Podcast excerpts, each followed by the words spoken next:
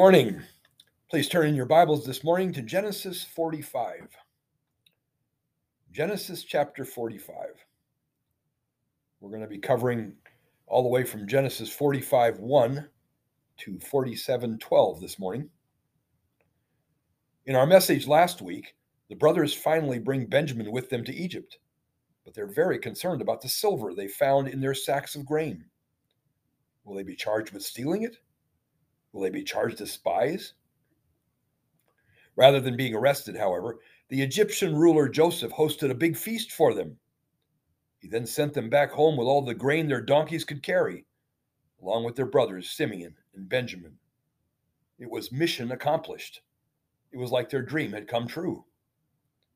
But the dream turned into a nightmare when the Egyptians caught up with them and charged them with stealing Joseph's divination cup.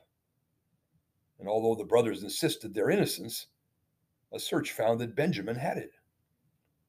The brothers were brought back to Egypt, and Joseph told them they were free to leave, except Benjamin. Joseph had earlier given Benjamin special treatment, and it seems that Joseph probably wanted to see if the brothers would be jealous of Benjamin, like they had been jealous of him, and whether they would give Benjamin up to slavery, like they had given Joseph up to slavery. The answer was no. Judah begged Joseph not to allow further grief to come on his aging father, saying that if Benjamin didn't return, his father would surely die. Judah pleaded, Please keep me as your slave and let the others go home. Judah had changed from someone who had sold his brother into slavery to one who was now willing to become a slave in place of his brother. And that brings us up to today. Let's read chapter 45, verses 1 to 4. Then Joseph could no longer control himself before all his attendants. He cried out, Have everyone leave my presence. So there was no one with Joseph when he made himself known to his brothers. And he wept so loudly that the Egyptians heard him, and Pharaoh's household heard about it. Joseph said to his brothers, I am Joseph. Is my father still living? But his brothers were not able to answer him because they were terrified at his presence. Then Joseph said to his brothers, Come close to me. when they had done so, he said, I am your brother Joseph, the one you sold to Egypt. Let's pray. Lord, impact our lives this morning with this powerful story of restoration and forgiveness. We ask that in Jesus' name. Amen. Now, we are so familiar with this story that we may sometimes miss things. What I mean is that we know how the story ends, but the brothers didn't know how it would end. Put yourselves in their shoes. They had treated Joseph with contempt probably much of his earlier life. Then they threw him into a pit and conspired to kill him before finally selling him into slavery where he had been for the last 20 years or so. Now they are face to face with that very brother they once conspired to murder. And he now has the power of life and death over them. It's no wonder they were terrified. In verse 4, when Joseph says, I am your brother Joseph, the one you sold into Egypt. Joseph is not bringing up the past to be vindictive. He says this to prove he is Joseph. He's telling them something that no one else would know except his brothers and him. Joseph continues in verses 5 to 9. And now do not be distressed. Do not be angry with yourselves for selling me here, because it was to save lives that God sent me ahead of you. For two years now, there's been famine in the land, and for the next five years, there will be no plowing and reaping. But God sent me ahead of you to preserve for you a remnant on earth and to save your lives by a great deliverance. So then it was not you who sent me here, but God. He made me father to Pharaoh, lord of his entire household, and ruler of all Egypt. now hurry back to my father and say to him, This is what your son Joseph says God has made me lord of all Egypt. Come down to me. Don't delay. When words or phrases are repeated in a Bible passage, it's often for emphasis because they're important. In verse 5, Joseph says, God sent me ahead of you. In verse 7, Joseph again says, God sent me ahead of you. In verse 8, Joseph says, It was not you who sent me here, but God. In verse 9, Joseph says, God made me Lord of all Egypt. Moses, who wrote Genesis, is emphasizing by this repetition that Joseph was able to look beyond his deplorable circumstances for the last 20 some years and see God's hand at work in all of it. This is an important point that we'll come back to later. In verses 10 to 15, Joseph hugs and kisses his brothers, and they all cry together. Joseph informs them that there will be five more years of famine. So he says they should go back, bring their father and all their families down to Egypt, where Joseph will take care of them. Joseph seems to assume he has the authority to do this, but it does raise the question what will Pharaoh think of this? we find out in verses 16 to 20. When the news reached Pharaoh's palace that Joseph's brothers had come, Pharaoh and all his officials were pleased. Pharaoh said to Joseph, Tell your brothers, do this load your animals and return to the land of Canaan, and bring your father and your families back to me. I will give you the best of the land of Egypt, and you can enjoy the fat of the land. You are also directed to tell them, Do this take some carts from Egypt for your children and your wives, get your father and come. Never mind about your belongings because the best of all Egypt will be yours. Now, I'm not sure whether Pharaoh first heard that Joseph's family was moving to Egypt because his servants told him or because Joseph told him. Either way, Pharaoh is pleased with the idea and extended a personal invitation. It was the least he could do after Joseph had saved Egypt from starvation. So in verses 21 to 24, Joseph and Pharaoh sent the brothers home with provisions for their journey money, 20 donkeys loaded with grain and bread, the best things of Egypt, and even new clothing.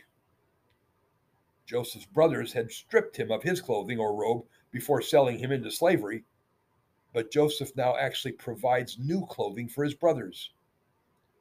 In Romans 12, the Apostle Paul would later write that we should overcome evil with good. And Peter would later write that we should return evil with blessing. And that's what Joseph was doing. When the brothers got home and told Jacob that Joseph was alive and well, he didn't believe them at first. You have to admit, it would be pretty hard to believe that his son, the one he thought was dead for all those years, was now the second highest ruler in all Egypt. But when he saw all the Egyptian carts and goods that Pharaoh had sent, Joseph was or Jacob was convinced. Chapter 46, verses 1 to 4 say, so Israel set out with all that was his. And when, when he reached Beersheba, he offered sacrifices to the God of his father Isaac. And God spoke to Israel in a vision at night and said, Jacob, Jacob. Here I am, he replied. I am God, the God of your father, he said. Do not be afraid to go down to Egypt, for I will make you a great nation there. I will go down to Egypt with you and I will surely bring you back again. As Joseph's own hand, and Joseph's own hand will close your eyes. God had once told Jacob's father Isaac not to go down to Egypt. But now in verse 3, he tells Jacob, Do not be afraid to go down to Egypt.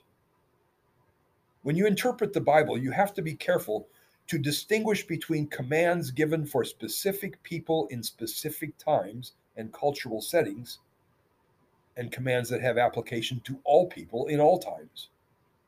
It's not always easy to do, but God's command to Isaac not to go to Egypt was a command specifically to Isaac. It had not yet been God's timing for Isaac to bring his family to Egypt, but it was in God's timing for Jacob to bring the family to Egypt. Verses 3 and 4 say that God will make Jacob or Israel a great nation in Egypt but will bring his descendants back again. God had promised Abraham that he would make Abraham's descendants into a great nation and give them the land of Canaan. God is now reaffirming that covenant to Jacob again for at least the third time. So Jacob, or Israel, and his extended family all go down to Egypt. verses 8 through 27 list all those children of Israel headed to Egypt, 70 in all, but you can read the names on your own. In verse 28, Jacob sent Judah ahead of him to, send to, to Joseph to get directions to go to, go, to Goshen. Goshen was in the northeastern part of the Nile Delta. I think it's significant that Jacob sends Judah and not Reuben, the firstborn. In Jacob's eyes, Judah had proven himself to be the leader of this clan. He not only successfully rescued Simeon and brought Benjamin back, he also brought food and news of Joseph's success. Once the family gets to Egypt, Joseph needs to inform Pharaoh that they had arrived. In verses 31 to 34, then Joseph said to his brothers and to his father's household, I will go up and speak to Pharaoh and say to him, My brothers and my father's household who were living in the land of Canaan have arrived, have come to me. The men are shepherds, they tend livestock, and they have brought along their flocks and herds and everything they own. When Pharaoh calls you in and asks, What is your occupation? You should answer, Your shepherd have, your servants have attended livestock for, from our boyhood on, just as our fathers did. Then you will be allowed to settle in the region of Goshen for all shepherds are detestable to the Egyptians. So Joseph says he will go ahead of the brothers and introduce them to Pharaoh, saying they are shepherds. They tend livestock, both flocks and herds. Then Joseph will send Jacob and five selected brothers to meet Pharaoh himself. When Pharaoh asks their occupation, they are to be honest and say they tend livestock, which includes sheep. Joseph says that Pharaoh will then let them live in Goshen because Egyptians detest shepherds. The idea seems to be that because Egyptians detest shepherd, shepherds, Pharaoh will want to settle them someplace away from the Egyptian population centers to avoid conflict. Goshen is apparently the perfect place for everyone concerned. So in chapter 47, verses 1 to 6, Joseph told Pharaoh that his father and brothers had arrived with their herds and flocks of sheep. When Pharaoh asked their occupation, the brothers told him they were shepherds and asked to live in Goshen. And Pharaoh agreed. in verses 7 to 9, Joseph then brings his father in, and his father Jacob blesses Pharaoh, which is remarkable because it's always those of higher rank who bless the lower rank. And yet Jacob blesses the man who rules over all of Egypt. The Egyptians tended to be a little obsessed with death, so Pharaoh asks Jacob how old he is. Jacob says he's 130 and adds, My years have been few and difficult. Jacob's years have been difficult, some of his own making. It was his own deception that required him to flee for his life from his brother Esau. He was then oppressed for 14 years by his uncle Laban. On his return to Canaan, he was put in possible danger when his sons killed the men of Shechem. Then his favorite wife died. And she had been the love of his life. His favorite son Joseph was then believed to have been killed by wild animals. Finally, he and his entire family were all in danger of starving to death due to famine. And for 20 years, Jacob had continued to grieve the loss of Joseph. Jacob had indeed lived a hard life. God does not promise health, wealth, and prosperity in this life. Verses 11 and 12 Joseph then settled his family in Goshen, in the best part of the land, the district of Ramses, as Pharaoh directed. Joseph also provided his father and brothers and all his father's household with food, according to the number of their children. In other words, even though this was the best of the land of Egypt, apparently only had enough grass to support the sheep and other livestock. It was not adequate to support such a big family in the famine. They still had to rely on Joseph's grain reserves. But hey, at least they were all together. They were all safe. they had plenty to eat. But the famine continued to be severe. And in fact, the situation in Egypt went from bad to worse. This grain supply was not a government handout and Egyptians were running out of money to pay for the grain. So will Joseph just give them free grain? Will he let them starve? Will his loyalty be with Pharaoh or with the people? We'll talk about that next week. Before I talk about practical lessons, however, let's back up and look at the big picture of this story. The last 10 chapters seemed to like the story was talking about Joseph. But in reality, it was still about Jacob and his children, the children of Israel, and the covenant that God had made with them. Genesis 12 through 26 are about Abraham and Isaac. Chapters 27 to 50 are about Jacob or Israel and the children of Israel. Joseph certainly plays a prominent part in this story, at least 10 chapters worth. But as Genesis comes to a close, we come back to Jacob and the covenant again. We saw the covenant in chapter 46, verses 3 and 4, when God appeared to Jacob once again and told him that God would make them a great nation in Egypt and bring them back to the land that he had promised to give them. That's part of the covenant, which is one of the main themes of the whole book of Genesis. The covenant was God's solemn promise to Abraham that God would greatly multiply and bless Abraham's descendants, that he would bless those who bless them and curse those who curse them, and that in his offspring all nations of the world would be blessed. But if Jacob's family had died out in the famine, that would have been the end of the covenant.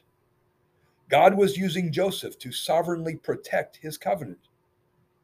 Not only that, but God was faithful to his covenant by blessing Jacob and his family, by protecting them and providing for them. God also uh, blessed Egypt and the world through the children of Israel by providing food for Egypt, Canaan, and the Mediterranean world in the time of severe famine. Even though these chapters don't use the word covenant, that covenant idea is still there. Although the children of Israel will be sojourners in Egypt for a long time, God will not forget his covenant or promise to give the children of Israel the land of Canaan as a permanent possession. verse 4 says, I will, in verse 4, God says, I will go down to Egypt with you, and I will surely bring you back again. So, what practical lessons do we learn from this passage? Well, first, for Christians, I think this should affect our politics.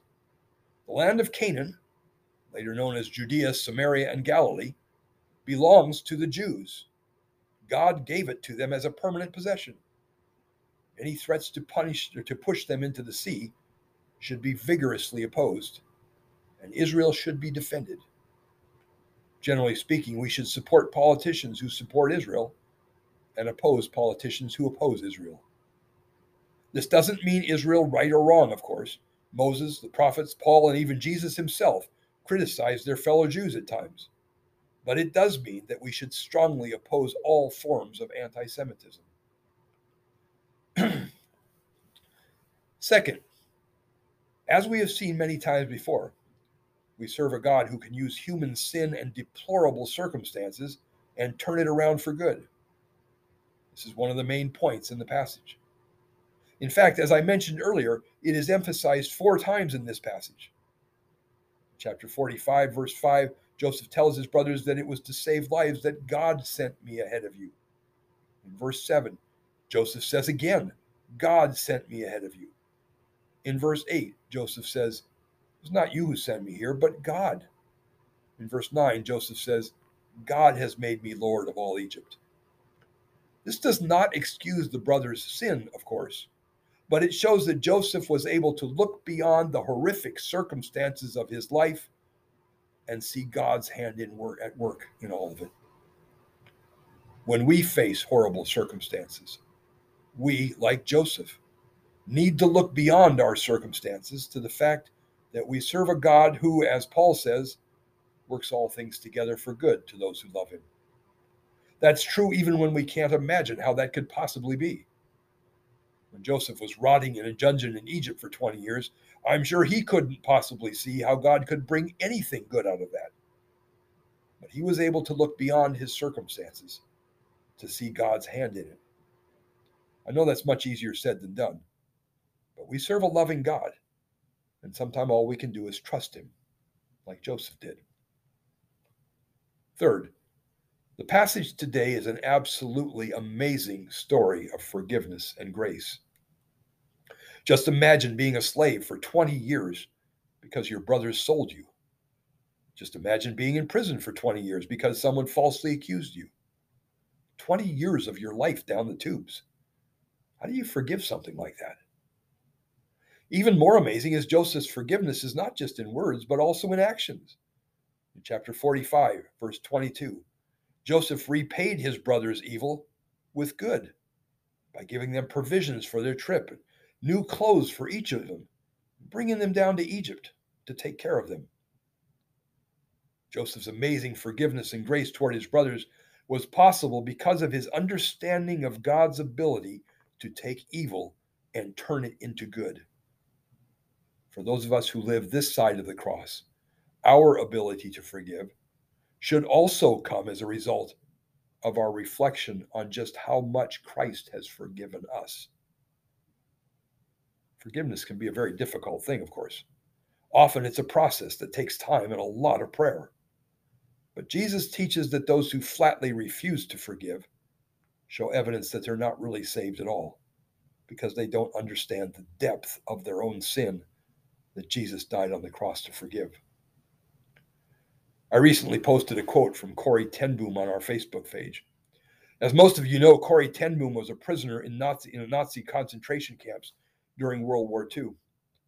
Years later, she actually met one of the guards in that concentration camp and forgave him. In the quote, Corrie ten Boom says, Forgiveness is setting the prisoner free, only to find that that prisoner was me. Let's pray. Lord, as we go through the terrible trials of life, help us remember that we serve a loving God who can make evil turn out for good. And Lord, help us forgive others as you have forgiven us. We ask that in Jesus' name. Amen.